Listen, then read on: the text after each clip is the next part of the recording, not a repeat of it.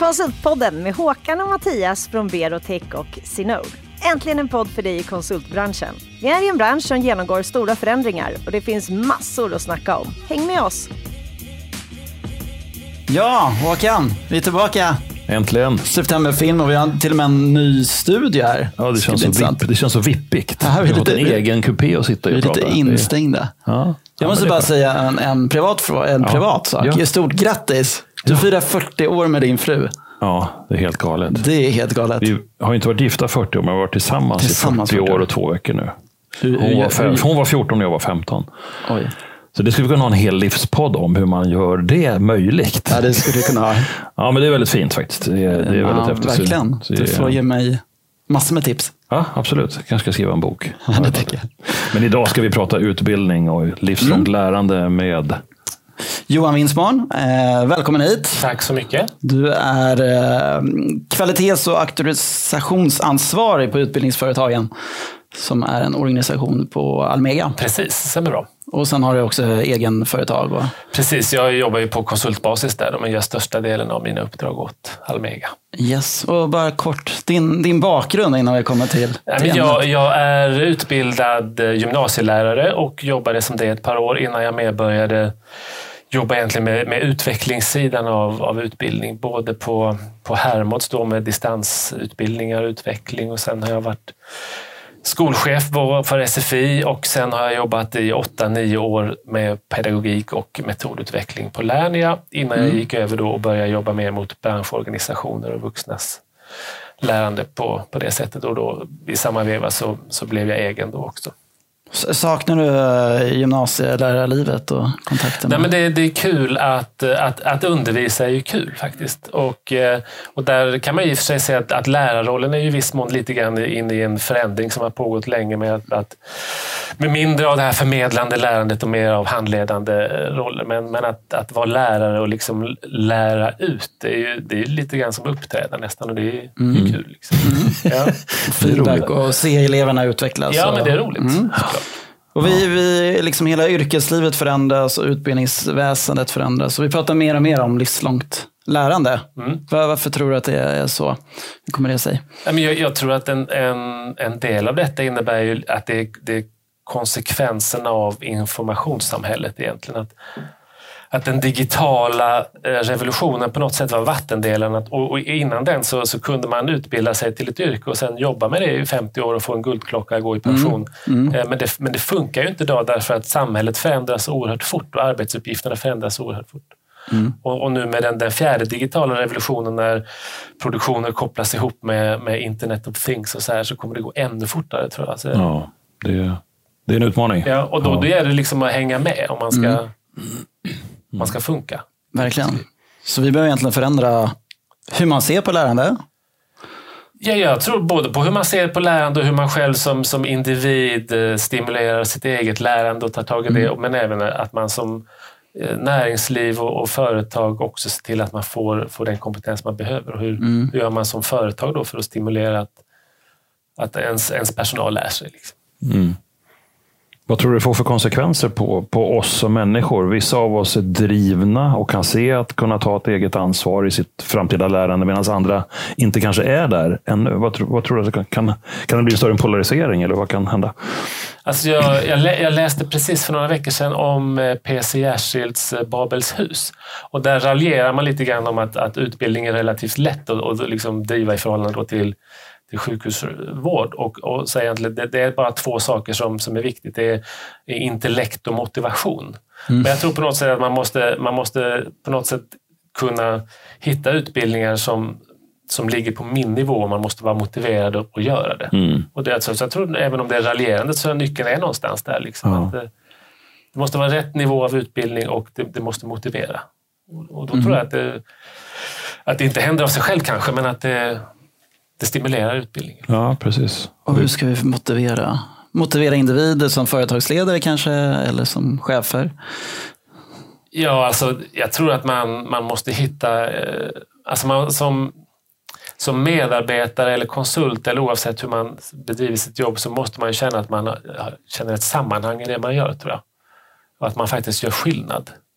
Eh, och, och kan man känna att man gör, gör, gör skillnad och man blir stimulerad i att, att göra mer skillnad och faktiskt göra ett bra jobb, då tror jag att det motiverar naturligtvis. Mm. Eh, för, för, man har ju sett undersökningar också som, som, visar vad är det som folk mest trivs med, vad är det som är viktigt med ett jobb, så är det ju inte lönen alla gånger, utan det är ju att man känner att man gör någon nytta.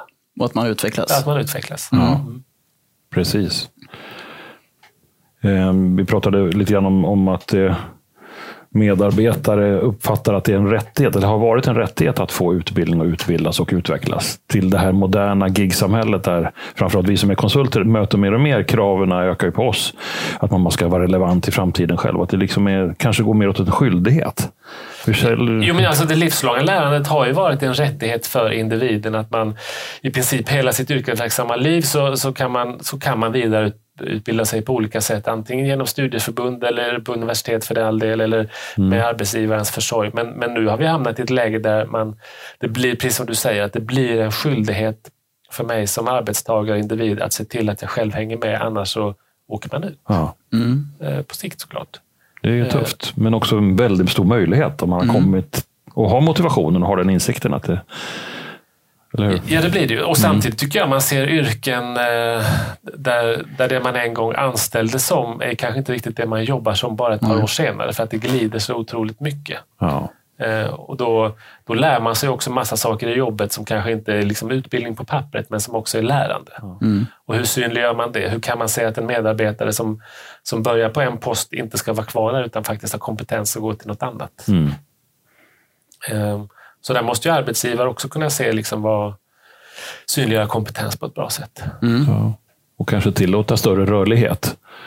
Ja, men det tror jag. Ja, ja, För vi har varandra till låns på något sätt. Då kan man utvecklas i en organisation och sen få förmånen att gå vidare. Då kommer det komma in någon ny person som mm. utvecklas. Jag tror man måste våga släppa på de här fasta strukturerna mer. Det, är lite, det har varit ett kontrollerande. Att man, man utbildar människor på jobbet för företagets skull, men man kanske inte alla dagar ska göra det. Man kanske ska utbilda dem för sin egen skull. Så blir de...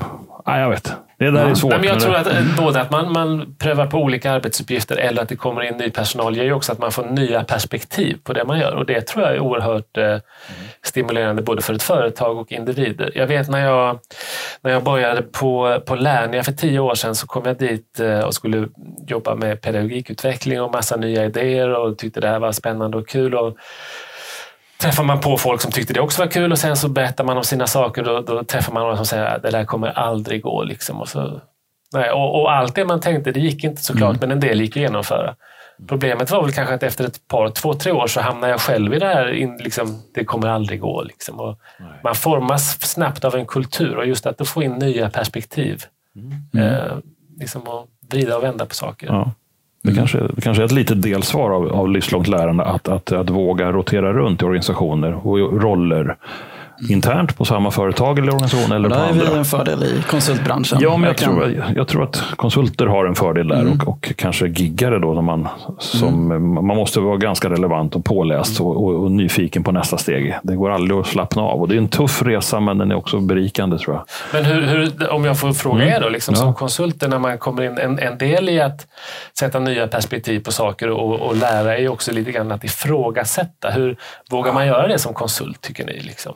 Vi, förs vi ja, försöker få fram det ja. beteendet. För att det, och, och, har du konsulter som har hyfsat lång erfarenhet så har man ju rätt mycket i bagaget. Mm. Där man kan relatera till att det där har vi provat förut. Mm. Det gick faktiskt inte. Nej. Eller det där borde vi prova. Alltså det, det händer oftare och oftare att vi lyckas eh, på ett positivt coacha eller ifrågasätta. Det tror jag kunderna gillar. Att man tar med sig kanske från en annan bransch eh, sin kunskap och sitt ifrågasättande mm. till den här nya kunden. Så att, eh, det ska vi ju verkligen fortsätta med. Ja, jag tror att vi, vi skulle aldrig ha haft två av världens mest framgångsrika lastbilsföretag i ett litet land som Sverige. Om man inte strategiskt hade bestämt sig väldigt tidigt att jobba med en rörlighet av arbetskraft, mm. både på golvet och på ingenjörssidan, som har kanske inte stulit idéer av varandra, men har inspirerats av varandra och gjort att man har blivit väldigt konkurrenskraftig. Mm jag tror att det, det, finns någonting att hämta i den där mm. rörligheten. Mm. Och då ska man på något sätt ta bort den här chimären av vad är anställningstrygghet.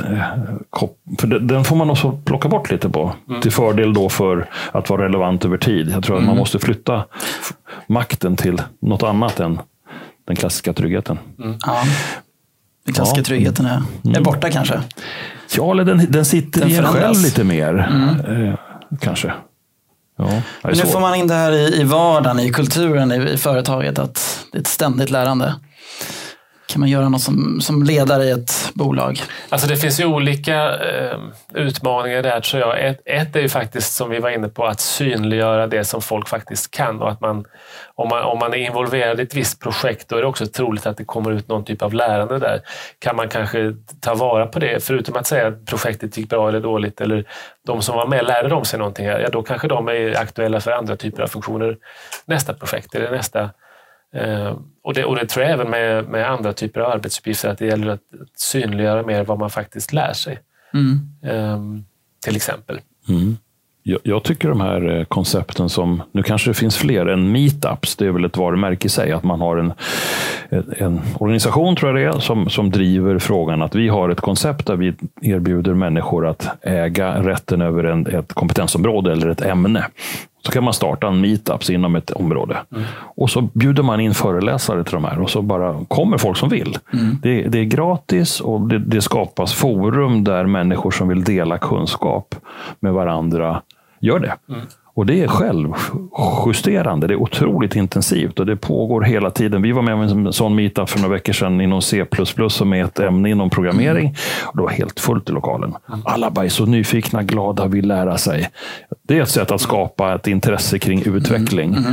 Eh, Men där uppstår ju också ett lärande på, på, de, som, på det, de villkor som de som är där. Om man, om man tittar på formell utbildning så har man ju kunskapskrav eller så här, liksom ska, och mål som anger att det här ska man kunna.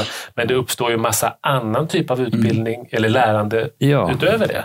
Precis. Och den, den, de former som du nämner så, så verkligen stimuleras ju det. Ja, men verkligen. Eh, ja, det, och folk tar med sig vad man själv vill egentligen. Ja. Och, eh, vi pratade lite om skolan i början, men eh, är skolan förlegad? Nej, men alltså, hur, hur, alltså, hur organiserat? Eh, Ibland har jag sagt att skolan lite grann har spelat ut sin roll därför att eh, det, fin det finns ju ingenting idag i skolan som man inte liksom på pappret kan lära sig någon annanstans. För all information finns på internet och det, liksom, det bara strömmar över. Så informationsmässigt så finns, finns informationen. Men, men det som skolan eh, måste bli bättre på och, och ofta är bra också på, det är de pedagogiska aspekterna faktiskt till hur lär man ut på bästa sätt och hur, hur eh, tar vi hand om våra elever så att de blir ansvarstagande individer och liksom stimuleras i sin egen utveckling och sådana här saker. Så att ja, Alltså det är svårt det där för att det det finns fortfarande tendenser av att, man, man, att det är li- lite grann förvaring. Eh, för det, det, det är fortfarande så att om föräldrarna jobbar på dagarna så måste barnen vara någonstans. Och då är de i skolan där de ska lära sig saker. Men hur mycket orkar man lära sig som, som 8, 9, 10-åring under en dag? Det är väl kanske inte alla de här timmarna man är i skolan som, som riktigt går åt till att lära sig saker. Nej. Och då, ja, men, men jag tror att man, man skulle kunna hitta andra sätt att faktiskt stimulera lärande.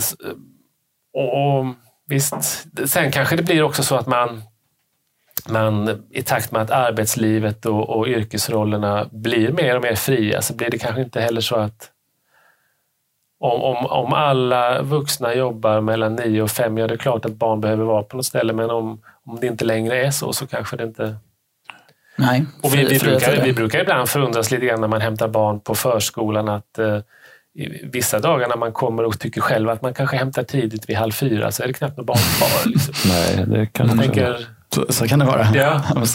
Ja, Har du några bra tips till skolväsendet då? Hur de ska, hur de ska bli mer relevanta?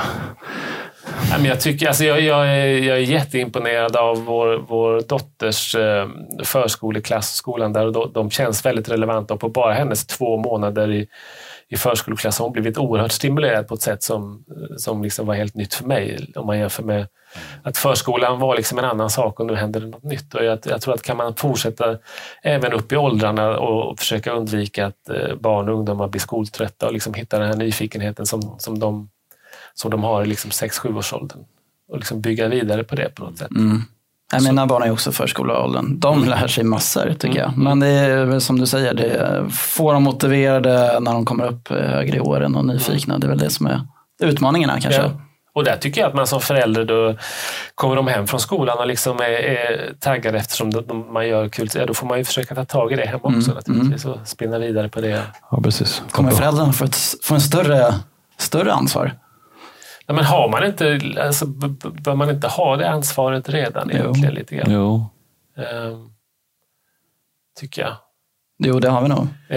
Jag tänker- ja, för ja. jag, där tycker jag ändå att man har sett, sett en tendens och det finns ju, finns ju en del skämtteckningar också som, som liksom visar att hela ansvaret, helt, helt plötsligt skulle, lämpar man över allt ansvar på läraren och nästan Mm. betygsätter läraren och allting är lärarnas fel.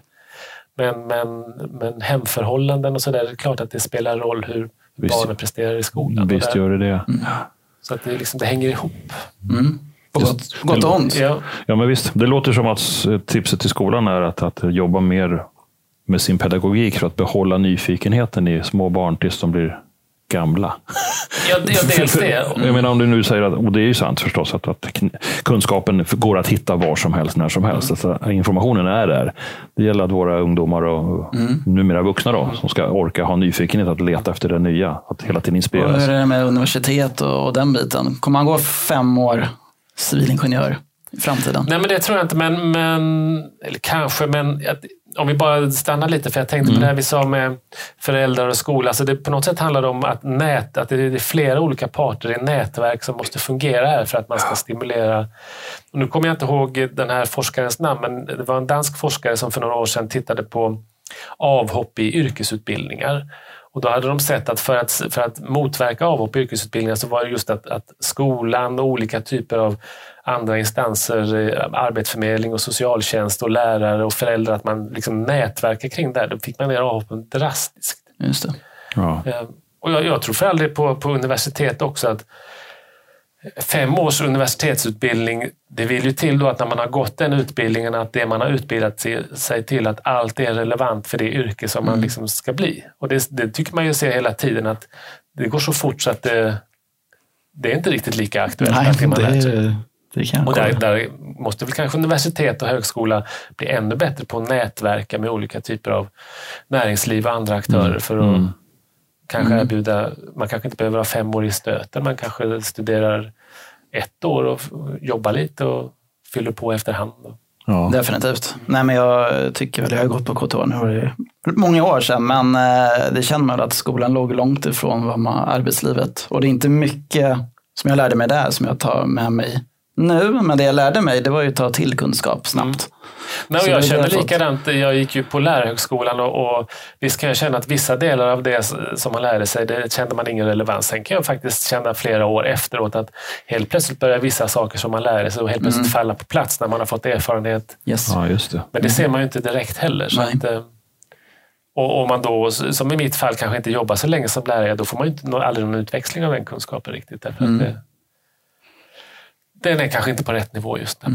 men- Hur tycker du då, vi som pratar för och till konsultbolag och förhoppningsvis även till konsultbolags kunder och framtida konsulter. Hur ska vi, hur ska vi kunna hur ska vi som bolag kunna eh, jobba med det här på ett bättre sätt än, än idag? Ja, den nidbilden man kan ha är att en, en konsultchef erbjuder sin medarbetare en kurs per år, 40 timmar. Och då, då vore det smart om den kursen passar den framtida kunden ganska på snabb tid så att vi kan få payback med det här. Och så på något sätt fastnar vi i någon loop av att vi vet inte vad kunden imorgon behöver och jag vill gå en kurs men jag vet inte vilken kurs jag vill gå och så vill chefen ticka av att han har gjort sitt jobb. Hur, hur borde vi göra? Du, jag tycker du är inne på svar- svaret själv, att man måste ju veta och det, det tror jag att man som konsultbolag egentligen har rätt så bra koll på vad, vad kunderna behöver och att man måste kunna omsätta det. Vad är det då för utbildning och kompetens våra konsulter behöver? Och sen försöka hitta kanske korta, snabba och ja, snabba utbildningsvägar som gör att den kompetens som efterfrågas snabbt går att omsätta i, en, en ny konsult. lite mer agilt och lite snabbare, när, Ja. nära verkligheten? Ja, precis. Ja, just det. Mm.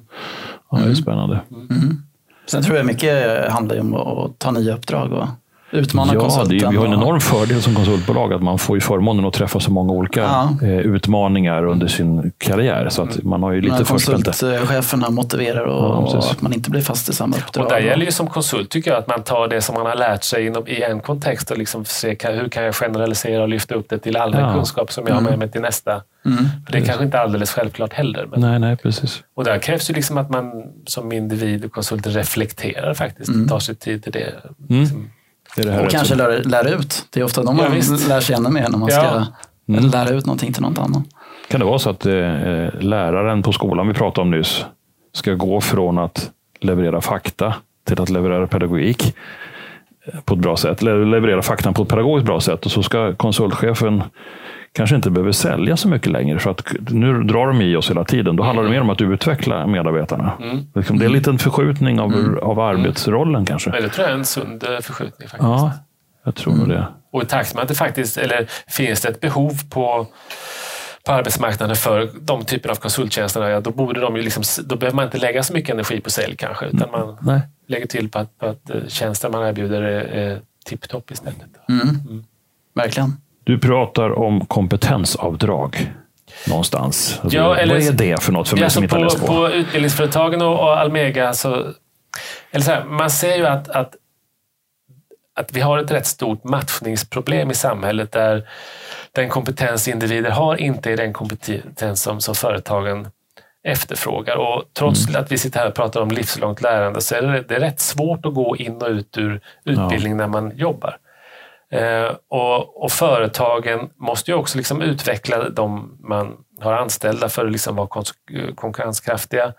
Eh, men, men man investerar mindre och mindre i kompetensutveckling för sina medarbetare. Ja. Och, och delvis beror det på att man eh, i, i vissa fall inte riktigt vet vad man har för behov av, av kompetensutveckling därför man har kanske inte en strategisk horisont riktigt och sådär. Men, men det är också att, att, in, att investera i vidareutbildning för sina medarbetare, det är ju, det är ju dyrt och det är en stor investering. Och Har man satsat mycket pengar på på att Mattias liksom ska, ska höja sin kompetens, ja då har han gjort det på företagets bekostnad och så går han till en konkurrentcenter. Det är inte så jättekul. Och då pratar vi om på, på Almega utbildningsföretagen att skulle man kanske ha en, en möjlighet att istället för att låta företaget ta hela kostnaden på en gång, liksom göra avdrag i deklarationen för utbildningskostnader så att man kan sprida riskerna lite. Ungefär som man liksom är, idag kan göra avdrag för inköp och lokaler. Och så där. Ja, just det. Hur har det här mottagits bland politiker? Jo, men det är, det, är, det är många som tycker det är intressant och, och eh, jag vet att eh, eller Moderaterna hade ju innan valrörelsen så gick de också ut med, med detta och Almega har ju pratat med dem så det är klart att det finns intresse för olika sätt att stimulera utbildning. Mm. Och vi, vi funderar ju också på, är, är det så att man kanske skulle ha på motsvarande sätt som man idag kan få, få skattelättnader för, för RUT eller ROT-tjänster, att man som individ också kanske ska... Idag som individ köper man utbildning med privata pengar, det är moms och allting, men om man vill stimulera individens egen utbildning så kanske man också skulle kunna... Bra, det var min take på nästa fråga. ja, Men okej. den är ju uppenbar, för det finns ju många som vill gå kurser kanske och som inte är egenföretagare så blir det väldigt, väldigt dyrt. Verkligen. Då blir det de här eh, studieförbunden på kvällar och helger. Och det är bra nivå på det, men man kanske vill mer. Och tänker man kunna använda lite av sin inkomst innan skatten dras, Ja, så, så blir det lättare. Ja, visst, Ja. och om, den, om, den, om det då inte blir så jättedyrt utan man faktiskt kan få det lite billigare men man ändå satsar sina egna pengar bara där är en motivation. Liksom. Mm. Och det vet jag vi såg på när jag jobbade på Hermods för över tio år sedan och då, då var regelsystemet så också att, att eh, privatelever faktiskt kunde betala med sina egna pengar och få betyg efteråt. Och Det, det kan Ja, man det var ett idag. sätt att- Ja, idag så det. man måste man ha en tredje part som är inblandad. Men, men då kunde man liksom som privatist finansiera sin egen utbildning. Mm. Och de, de individerna som gjorde det, de var ju oerhört liksom motiverade och ställde väldigt höga krav på liksom, Eller hur? Ja, För det blir när det går till individen, om jag och betalar själv för min kurs, så kommer jag också ställa krav. Ja, ja visst. Mm. till om företaget har satt mig på ett ställe där jag kanske inte riktigt vill. Ja, men det där finns ju fina drivkrafter i som skulle skapa högre kvalitet. Jag tänker, förr i tiden så fanns det liksom en omställningsresa. För jag är gammal mekanist, om någon ens kom, jag vet vad det är. Men man jobbar med att utveckla teknik med mekaniska strukturer. Och då satt man ju förr i tiden på, på sån här planka. Man ritade liksom med tuschpenna. Mm. Sen kom ju CAD-verktygen.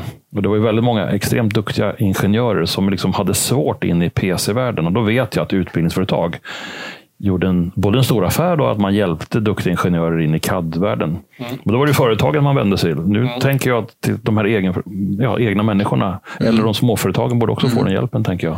Och där, och där tycker jag faktiskt, eh, det tänk, kommer jag på nu när vi pratar om det, Mm. för det, det finns det väl ungefär en miljon svenskar som är utanför eh, Ja. internet. internet, Utanför internet. menar, och där liksom finns det ju en eh, enorm potential att liksom höja kompetensen där. För det Ja. kommer bli en absolut avgörande i framtiden om man ska liksom hänga med överhuvudtaget. Ja. Och det blir ett samhällsproblem att individer inte kan vara med i liksom den digitala Ja, verkligen. rollen.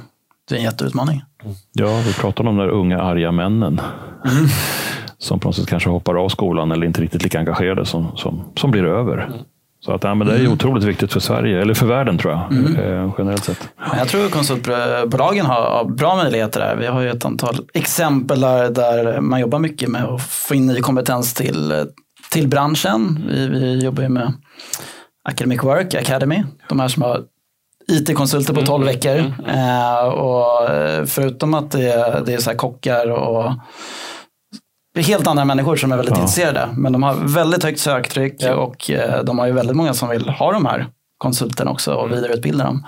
Så det finns ju win-win-win-win som man kan säga. Ja, och jag tror att vi som då är etablerade i den där branschen måste sluta raljera över att någon kan bli IT-konsult på 12 veckor. Så, så ska vi fnissa åt det lite grann vid sidan om. Nej, men vi måste acceptera och respektera det drivkraft och den nyfikenheten som kommer med dem som kommer från en annat yrke och vill in här. Vi behöver dem. Verkligen. Det handlar om att öppna Verkligen. armarna till dem tror jag. Eh, Ja, och det blir, liksom, det blir precis som du säger, det blir lite förmätet att stå vid sidan av och, Mm. och fnissa när man liksom, där det liksom, för alla intressenter så funkar kedjan. Liksom. Ja, precis.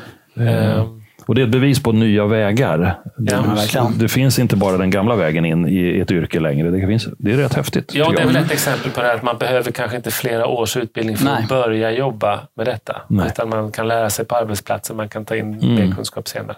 Så den nya arbetstryggheten, det handlar egentligen mycket om att hålla sig, hålla sig relevant och vara nyfiken. Ja, jag, jag tror att man, dels så måste man, ja, man måste hålla sig relevant, man måste hålla sig nyfiken, man måste våga och, och vilja vidareutbilda sig själv på olika sätt. Eh, Och är det så att går man liksom inte formella utbildningar eller informella utbildningar så måste man kunna synliggöra sitt lärande på olika sätt och, Ja. och visa liksom man, hur kompetensen på olika sätt förändras. Hur gör man det då? Hur ska jag, om jag inte kan gå den formella vägen och få de där riktiga betygen med stämpeln i, vad är, vad är, det, vad är tricket för att visa att jag duger till och är relevant? Ja, ett sak kan jag tycka, och inte minst om man jobbar som konsult, att man, att man har ju olika uppdrag och blir duktigare på att tydliggöra vad innebär de här olika uppdragen. Att det inte bara handlar om en, en kort arbetsbeskrivning utan faktiskt visa att på det här företaget så gjorde jag de här sakerna och på nästa företag så var jag inne i ett helt annat system och gjorde det. Och Mm, mm. Här jobbar man fast det på pappret kanske egentligen är samma typ av jobb. Att man blir blir Mm. duktigare på att visa att det är olika saker. Ja. Till exempel. Det är bra tips. Ja, det gäller ju, våra, gäller ju våra etablerade konsulter också, även mig, att på något sätt, på något sätt beskriva vad jag faktiskt har gjort. Mm. Eh, för det är så stor kraft i det lärandet som sker varje dag där ute. Om man är nyfiken, intresserad, Verkligen. så, så går- bär det väldigt långt. Mm. Eh, Och det gör ju också dessutom att synliggör man för, mig själv- för sig själv att man har gjort olika saker. Då utmanas man i, i, i sitt egna tänkande och kanske inte fastnar i alla liksom, de gamla lösningarna som man alltid tänker. Liksom, utan, som du sa tidigt, ja, det där har vi provat förr, det går inte. nej, det har vi provat förr igår. Den kommer inte lika ofta om du är ute och utmanar dig själv, tror jag. Nej, och där kan man ju välja hur man vill se på det man har gjort. Har jag gjort fyra stycken identiska uppdrag eh, på pappret eller har jag gjort fyra stycken som, som skiljer sig åt? Ja. Då, kan man fundera, vad är det som skiljer och vad har jag lärt mig och Ja. hur omsätter jag det till något annat i det femte? Det, är precis. Det handlar om att våga reflektera lite över sin situation. vad Ja. som har hänt och vad har jag lärt mig av det här och vad kan jag använda det vidare. Ja, och ta sig tid att göra ja, det. Precis. Jätteintressant. Ja, men verkligen. Varför har vi alltid så kort tid på oss, Martin? Jag vet inte. Det är så Nej, intressanta ett, gäster. ett stort ämne Ja. som borde få mer. Men det finns ju en klassisk fråga då. Eh, Förutom att säga jättetack till dig Johan att du har varit med. Tack. Eh, Lärt mig igen massa saker. Men eh, har du något tips på någon bra eh, gäst till framtiden?